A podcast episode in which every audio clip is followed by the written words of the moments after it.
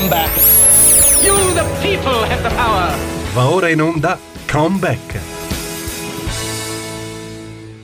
Buongiorno, bentrovati su Comeback, il nostro appuntamento settimanale dedicato alla politica americana. Un buongiorno da Stefano Graziosi. Eh, come sapete, la campagna elettorale eh, in vista delle elezioni di metà mandato del prossimo novembre sta entrando eh, nel vivo. Ehm, nel mese di maggio si sono già tenute alcune importanti tornate di elezioni eh, primarie, perché ricordiamolo sempre, le primarie ehm, non vengono diciamo utilizzate negli Stati Uniti soltanto per le elezioni eh, presidenziali, eh, ma anche appunto per altre tipologie, per i candidati eh, alla Camera, quelli al Senato, i candidati ehm, eh, governatori e quant'altro.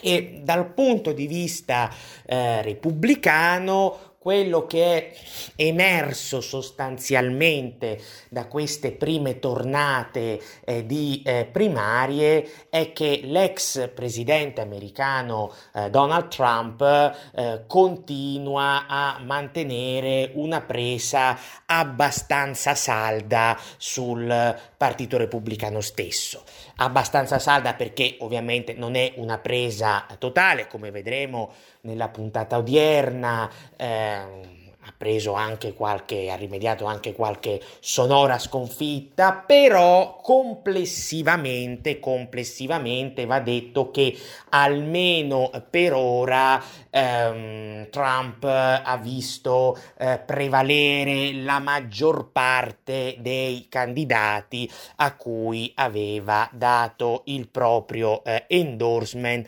nei, nei, nelle scorse settimane e negli scorsi mesi.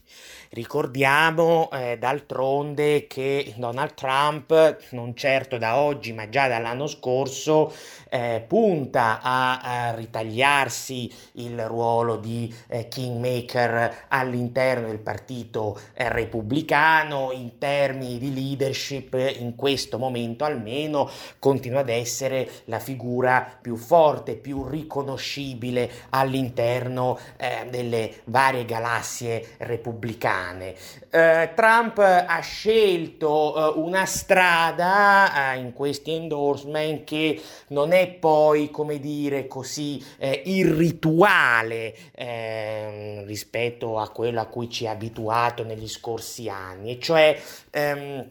in diverse, in diverse eh, occasioni ha optato per appoggiare dei candidati, eh, diciamo così, un po' eretici, eh, dei maverick, eh, si direbbe appunto nel gergo elettorale eh, americano, dei candidati che ehm, in qualche modo non sono direttamente riconducibili all'establishment del partito partito repubblicano. Noi sappiamo che storicamente i rapporti tra Trump e l'establishment del Partito Repubblicano non sono mai stati idilliaci, ci sono stati dei momenti di forte scontro, altri momenti di alleanza, però tutto sommato Trump resta eh, fedele alla sua idea, alla sua impostazione anti-establishment, anti-sistema, al principio che, insomma, il principio secondo cui ogni tanto eh, bisogna, eh, diciamo così, bombardare il quartier generale. E questo, diciamo, è eh, un po' l'impostazione che ha scelto per quanto concerne diversi endorsement da lui conferiti, vi dicevo, eh, negli scorsi mesi in vista delle primarie eh, repubblicane. Eh, sotto questo punto eh, di vista un esempio eclatante è quello dell'Ohio dove si è votato poche settimane fa e dove ha vinto eh, J.D. Vance, eh, noto per essere eh, l'autore del best seller Elegia americana. J.D. Vance è stato appunto sostenuto da Trump contro altri candidati, alcuni anche molto conservatori, molto di destra, che però erano maggiormente legati all'establishment del partito. Un altro esempio riguarda la corsa senatoriale in Pennsylvania eh, che eh, ha visto eh, Trump dare il proprio eh, endorsement al medico eh, Mehmet Oz ehm, e questo ha creato alcune fibrillazioni dentro il partito repubblicano, nell'establishment del partito repubblicano della Pennsylvania perché questo eh, dottor Oz è indubbiamente una figura eh, che insomma un, un outsider che insomma non, non, è certo legato agli alti apparati agli alti apparati dell'elefantino quindi vedete spesso e volentieri eh, Trump ha ehm, diciamo così appunto eh,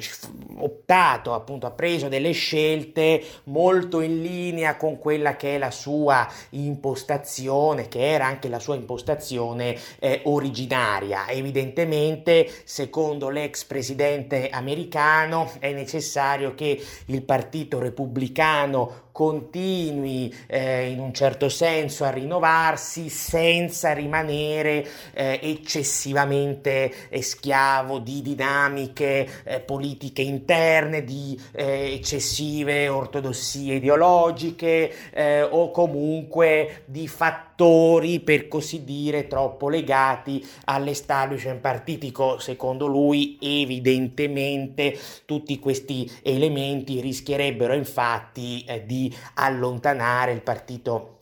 repubblicano poi dagli, dagli elettori, un partito repubblicano che in questa fase secondo i sondaggi almeno è dato come favorito per riconquistare addirittura l'intero congresso alle elezioni di novembre. Questo poi insomma eh, lo vedremo se, se, si accadrà però al momento risulta essere il, il, eh, il favorito. E da questo punto di vista eh, martedì della settimana scorsa si sono tenute eh, nuove nuove primarie e vi dicevo in vari stati americani secondo il sito eh, 538 ehm, circa anzi almeno almeno 22 dei 25 candidati che avevano ottenuto l'endorsement di Trump hanno, eh, hanno, vinto. Dal punto di vista politico, ovviamente non tutte queste, il numero è altissimo, 22 su 25 è un numero alto, va detto che non tutti questi 22, queste 22 corse, questi 22 candidati erano candidati politicamente significativi. Ce ne sono alcuni nella fattispecie che erano politicamente significativi. Da questo punto di vista le vittorie più importanti per Trump sono state quelle eh, di Doug Mastriano in Pennsylvania. Mastriano eh, corre per la poltrona di eh, governatore appunto in Pennsylvania. Un'altra vittoria per Trump è stata quella di eh, Ted Budd che eh, invece mira a diventare senatore per il North Carolina e poi un'altra vittoria per Trump è stata quella di eh, Bo Hines che ehm, vuole appunto diventare a sua volta, eh, mira a diventare a sua volta deputato sempre nel North Carolina. C'è poi il tema eh, di Mehmet Oz, vi dicevo prima che eh, per quando lui, lui corre per, la, per, diventare senatore invece dello stato della Pennsylvania eh, le primarie si sono concluse con un too close to call, quindi è in vantaggio ma di pochi voti, troppo pochi per dichiarare formalmente una vittoria. Quindi è possibile che eh, si vada ad un riconteggio, però comunque ha ottenuto, ha ottenuto indubbiamente Trump un buon risultato, visto che questo era comunque il candidato a cui aveva dato eh, l'endorsement. Di contro, Trump ha rimediato due sconfitte ehm, North Carolina per quanto riguarda Madison Cawthorn che era appunto questo controverso deputato che cercava la rielezione aveva ottenuto il,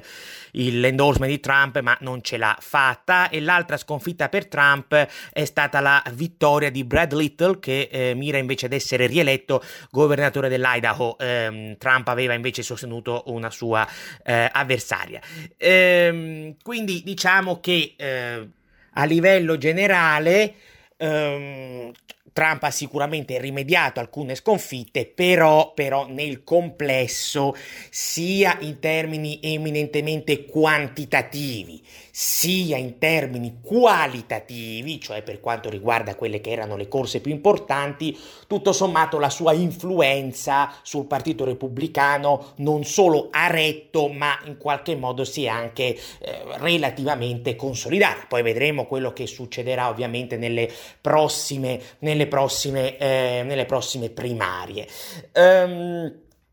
quindi questo per quanto riguarda la situazione in casa repubblicana, eh, per Trump si tratta comunque di una vittoria che preoccupa enormemente il partito, il partito Democratico, il quale Partito Democratico nelle ultime settimane, a partire proprio da Joe Biden, ha ricominciato a rispolverare un certo tipo di armamentario politico ideologico eh, che punta a dipingere Trump e i suoi come degli estremisti. Si capisce che l'impostazione che i democratici vogliono dare o comunque puntano a dare a questa campagna elettorale in vista del voto di midterm sia nuovamente quella della santa alleanza contro Trump è una strategia che nel 2020 ha funzionato per quanto sul filo del rasoio, ma che è entrata in crisi l'anno scorso, quindi è una strategia molto rischiosa per i democratici. Perché dico che è entrata in crisi l'anno scorso? Perché lo sapete, ne abbiamo parlato anche all'epoca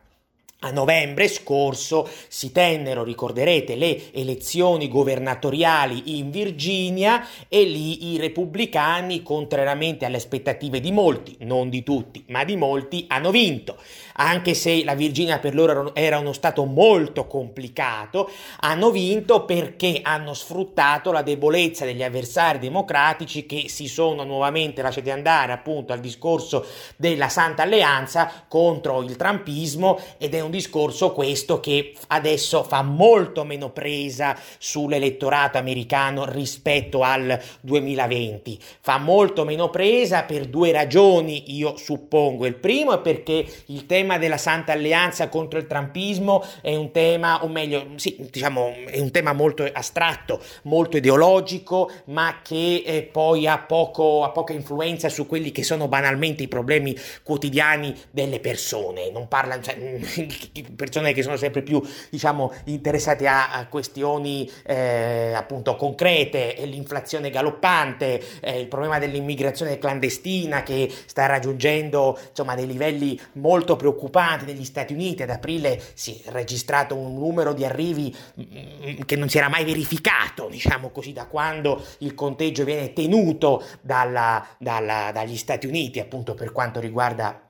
numero di arrivi alla frontiera. E, ehm, e, poi c'è da dire che rispetto al 2020 e qui veniamo alla seconda ragione secondo, a mio modesto avviso rispetto al 2020 oggi gli americani hanno una controprova di cosa significa avere democratici non solo al governo, quindi Joe Biden alla Casa Bianca, ma anche eh, appunto eh, in, al controllo dell'intero congresso, perché in questo momento, ricordiamolo, i democratici hanno una maggioranza per quanto risicata alla Camera e anche di fatto al, al Senato. Al Senato c'è una situazione di parità 50 seggi e 50 seggi, ma sapete bene che lo stallo può essere rotto dal vicepresidente degli Stati Uniti eh, in caso di parità parità appunto nei voti eh, che appunto si schiera poi con il partito a cui appartiene, cioè quello democratico. Ehm, Joe Biden ha deluso enormemente, eh, i sondaggi lo danno in caduta libera, continuano a darlo in caduta libera, così come la sua vice Kamala Harris e appunto poi ci sono tutta una serie di problemi molto, molto concreti che iniziano, anzi no, iniziano, stanno già affliggendo da tempo eh, i cittadini americani, eh, l'inflazione galoppante, lo dicevamo, è uno di questi, il caro energia, eh, il tema delle catene di approvvigionamento, eh, c'è per esempio una crisi di cui in Italia si è parlato poco finora, ehm, ma che negli Stati Uniti sta avendo una, una, un impatto abbastanza devastante, cioè non, non, si trova più per esempio il latte, il latte in polvere, polvere, il latte, il latte artificiale per allattamento e questo sta creando, sta creando eh, un grosso malcontento nei confronti della Casa Bianca. E poi citavo appunto prima il dossier migratorio che come, come già ehm, diciamo come già mostrano le, le, elezioni di metà mandato del 2018, è un dossier che in qualche modo ha un impatto abbastanza, abbastanza rilevante sul voto di midterm. Poi c'è anche la questione dell'aborto, lo sapete, ne abbiamo parlato nelle scorse settimane, soprattutto dopo che c'è stata questa fuoriuscita di notizie dalla, dalla Corte Suprema, di questa bozza di sentenza, secondo cui la Corte Suprema stessa tra giugno e luglio dovrebbe eh, ribaltare, dovrebbe annullare la sentenza Roe versus Wade, eh, sentenza che sapete nel 73 rese l'aborto protetto dalla Costituzione e quindi ehm, la campagna elettorale del midterm di quest'anno sarà anche molto incentrata sul tema dell'aborto, sebbene, sebbene vada fatta una precisazione. Storicamente tema dell'aborto eh, a livello elettorale negli Stati Uniti intendo non è un tema troppo in grado di spostare voti è un tema semmai che i due principali partiti utilizzano per serrare i ranghi, per compattare le aree, i settori più motivati dei propri rispettivi elettorati. Però è difficile che ci sia uno spostamento di voti o che comunque gli indecisi votino almeno esclusivamente sulla base di questo tema. Eh, questo non perché non sia un tema importante, ma perché soprattutto al voto di midterm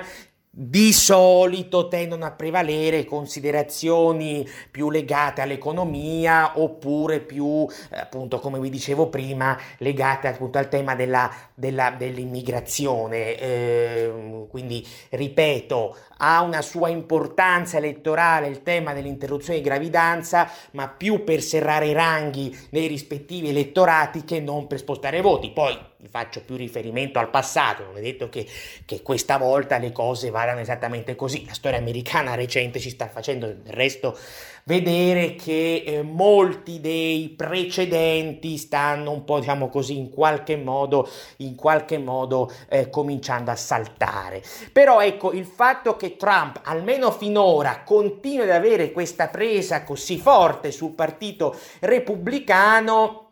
è un fatto che inizia a preoccupare i democratici. Eh, uno potrebbe dire: ma come tutto sommato a loro potrebbe fare comodo perché appunto così rispolverano la narrazione della Santa Alleanza. Però, punto primo, lo abbiamo visto: la narrazione della Santa Alleanza in Virginia l'anno scorso ha fallito e anche nel New Jersey, anche dove si tenevano altre elezioni governatoriali, rischiava di fallire perché nel New Jersey eh, alle governatoriali dell'altro anno i democratici erano partiti con 8 punti di vantaggio, hanno vinto con uno scarto dell'1% circa, 1-2% circa, quindi rischiavano di perdere anche lì. E poi va detto che questa forte influenza di Trump sul Partito Repubblicano eh, in qualche modo può avere degli effetti eh, immediati, diciamo, su quelle che sono le dinamiche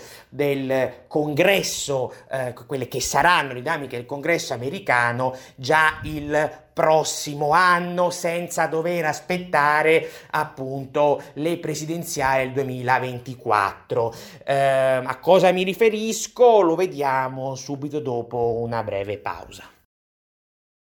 Nella prima parte della eh, trasmissione odierna ci siamo concentrati sulle varie tornate di primarie repubblicane che si sono tenute eh, nelle, scorse, nelle, scorse, settimane in vista delle elezioni di metà mandato del prossimo, del prossimo novembre. E abbiamo visto che al netto di alcune sconfitte tuttavia a livello generale, a livello complessivo, la presa di Donald Trump sul partito repubblicano, almeno per ora, continua a tenere perché hanno vinto, ha vinto la maggioranza dei candidati appunto che aveva ricevuto il suo, eh, il suo endorsement. Um, E poi abbiamo anche cercato di capire quali sono le strategie eh, dei due principali partiti eh, americani in vista delle elezioni di metà mandato. I democratici sembrano voler tornare ad abbracciare la strategia della Santa Alleanza tutti contro il trumpismo, eh, che però è una strategia che vedevamo è problematica perché nel 2020 ha funzionato d'un soffio, ma già nel 2021 si è mostrata fortemente carente, visto che i, i democratici hanno perso contro le previsioni di molti eh, le eh, elezioni governatoriali nello stato della Virginia e stavano addirittura per perdere inopinatamente quelle, eh, quelle, quelle in, uh, quelle in New Jersey Dall'altra parte i repubblicani, anche qui almeno a livello generale, puntano invece ad andare su questioni abbastanza abbastanza concrete e eh, cercano altresì di mettere in crisi i democratici su quelli che sono i principali problemi che affliggono eh, oggi eh, gran parte almeno degli elettori americani. Ci riferiamo all'inflazione galoppante, ci riferiamo alla crisi eh, delle catene di approvvigionamento e ci riferiamo ai numeri record che eh, l'immigrazione clandestina ha registrato tra marzo e soprattutto aprile di quest'anno alla alla frontiera meridionale degli Stati Uniti. Sono tutta una serie di temi, catene di approvvigionamento, inflazione, immigrazione clandestina, ripeto, molto concreti che solitamente funzionano e solitamente sono centrali alle elezioni di metà mandato perché è ovvio che le elezioni di metà mandato non possono avere un riflesso di carattere hanno anzi che di fatto hanno essenzialmente un riflesso di carattere nazionale. Però ecco la cosa da, da, da considerare è che la logica che muove l'elettore il singolo elettore quando vota alle elezioni di metà mandato è una logica composita cioè da una parte guarda a Washington guarda alla politica nazionale ma dall'altra dall'altra guarda anche molto alle questioni locali di casa sua, del suo territorio, della sua circoscrizione, del suo stato, eccetera. Quindi sono elezioni, come dire, molto particolari per quanto riguarda la logica che muove, che muove l'elettore. Eh, però quest'anno, nella fattispecie, eh, sono elezioni che forse più che in passato avranno una forte saldatura legislatura con la politica nazionale, non solo perché banalmente si vota ovviamente per rinnovare la, la, la totalità della Camera e un terzo del Senato, ma proprio per le ripercussioni a livello di dinamiche politiche anche all'interno della Casa Bianca. Ne parlava eh, alcuni giorni fa la testata The Hill e diceva questo sostanzialmente. Sì, Joe Biden ha detto più riprese che lui ha intenzione di ricandidarsi eh, nel 2024, eh, però, però le elezioni di metà mandato saranno uno spartiacque fondamentale perché qualora i democratici dovessero subire una disfatta, e non è escludibile in questo momento, anche se poi bisogna andare da sé con i piedi di piombo, beh, questo potrebbe avere delle ripercussioni anche sui piani futuri dello stesso presidente, dello stesso presidente eh, americano, perché comunque le midterm vengono eh, sovente considerate eh, una sorta di eh, esame, tra virgolette, per eh, il partito, per il partito che si trova appunto a guidare, a guidare la Casa Bianca e quindi questo apre già un primo elemento di, un primo, un primo elemento di dubbio, mettiamola in questi termini, un primo elemento di dubbio sul futuro dell'attuale, dell'attuale presidente americano, per quanto lo ricordiamo si vota per il congresso e per, eh, appunto per alcuni, per diversi governatori e non per la, per la Casa Bianca.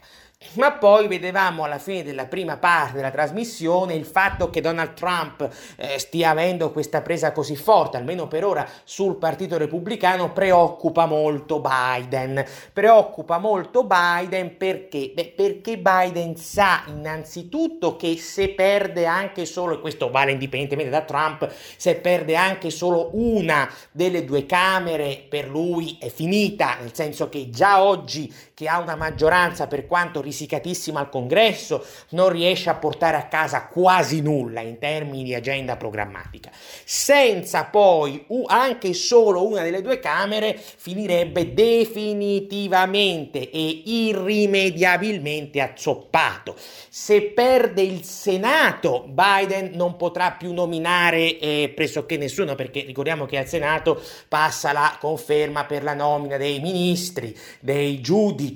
eh, degli ambasciatori, eccetera. Se perde la Camera, per lui è ancora peggio e qui arrivano le dolenti note per l'attuale presidente e si capiscono i timori eh, di questo rafforzamento politico di Trump. Perché dico questo? Perché, come sapete bene,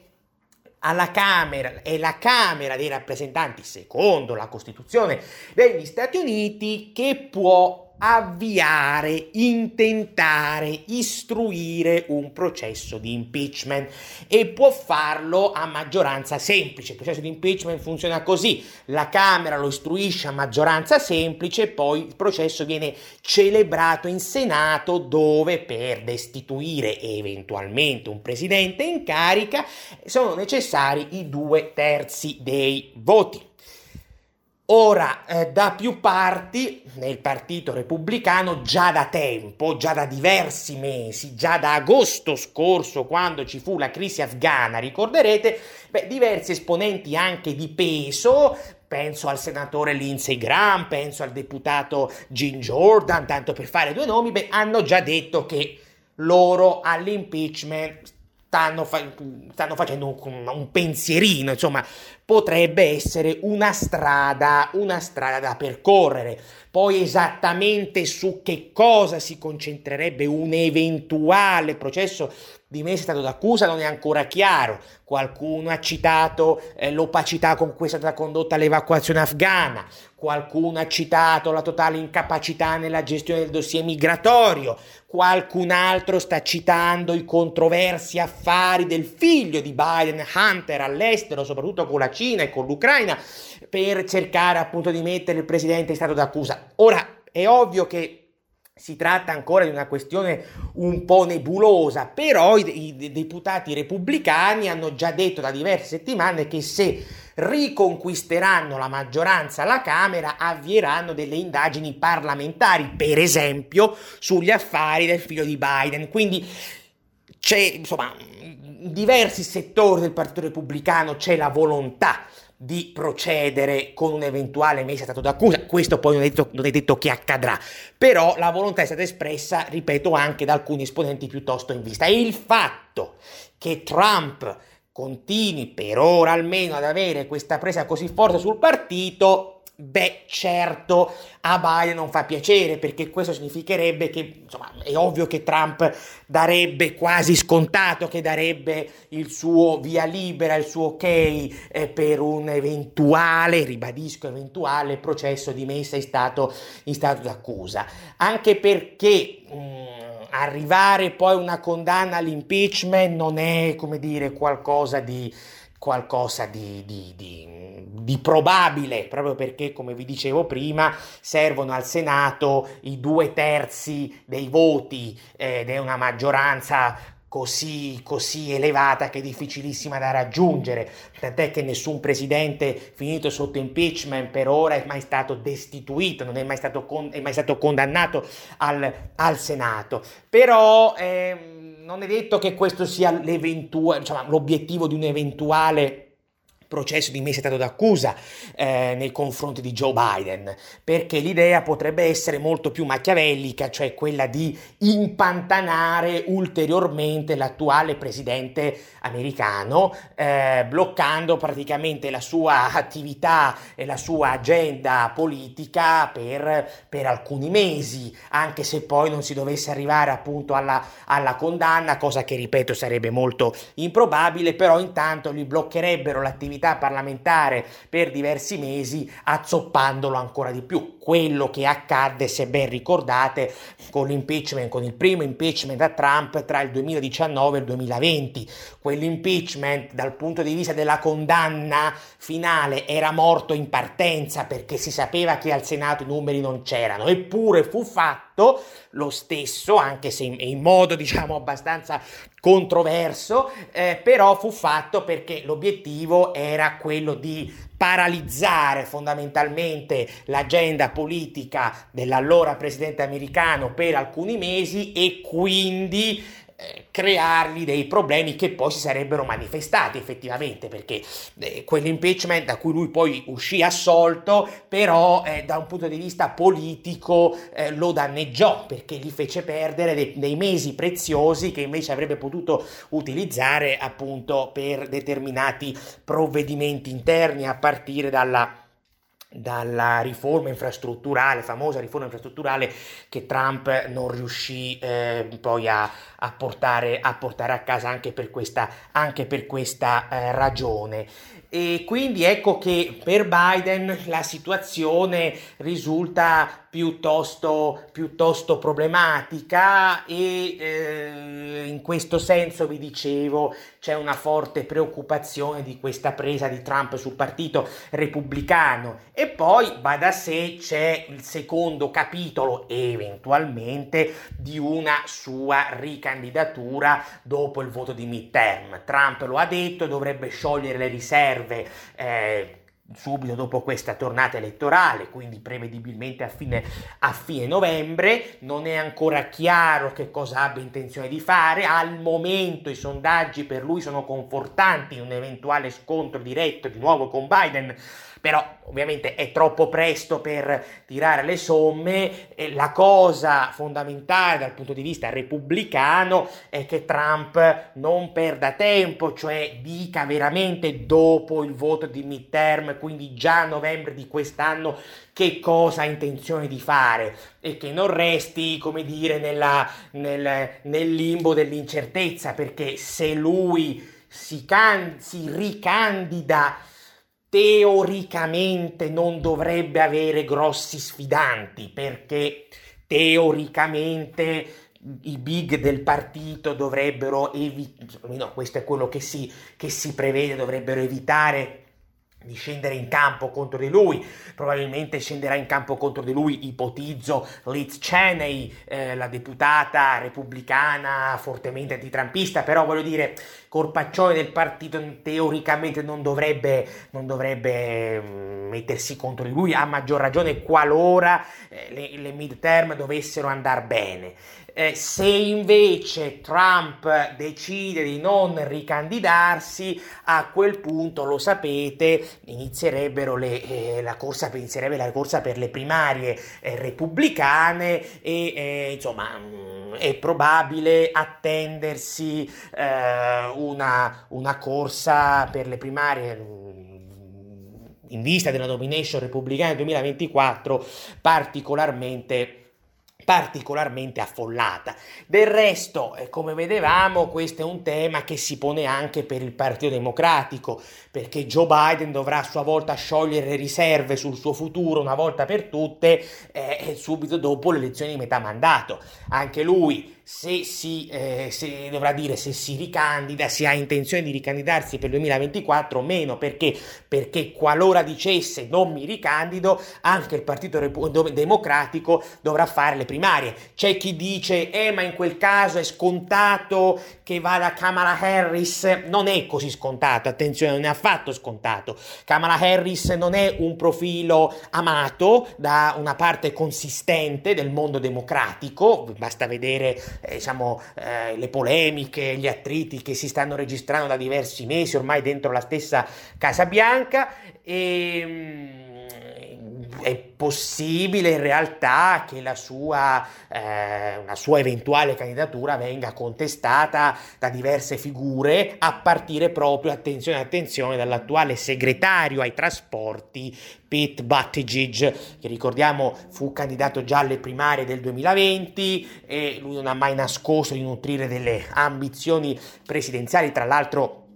Buttigieg e Kamala Harris non è che siano esattamente affini dal punto di vista, punto di vista politico. Kamala Harris si è energicamente spostata a sinistra su determinati temi, lo sapete, Pete Buttigieg invece è più eh, vincolato, più legato a una prospettiva di centro, centrodestra, quindi già Buttigieg io credo che scenderebbe in campo, ma non penso neanche che sarebbe l'unico. E poi c'è sempre, diciamo così, l'incognita che magari Biden si ricandida però eh, viene sfidato internamente alla nomination, è già successo in passato, può accadere, è già successo mm, tra, tra i repubblicani nel 76 e tra i democratici nel 1980, eh, quindi eh, bisogna sempre fare, fare attenzione, il Partito Democratico in questo momento, il Partito Democratico americano in questo momento è in forte eh, fibrillazione e insomma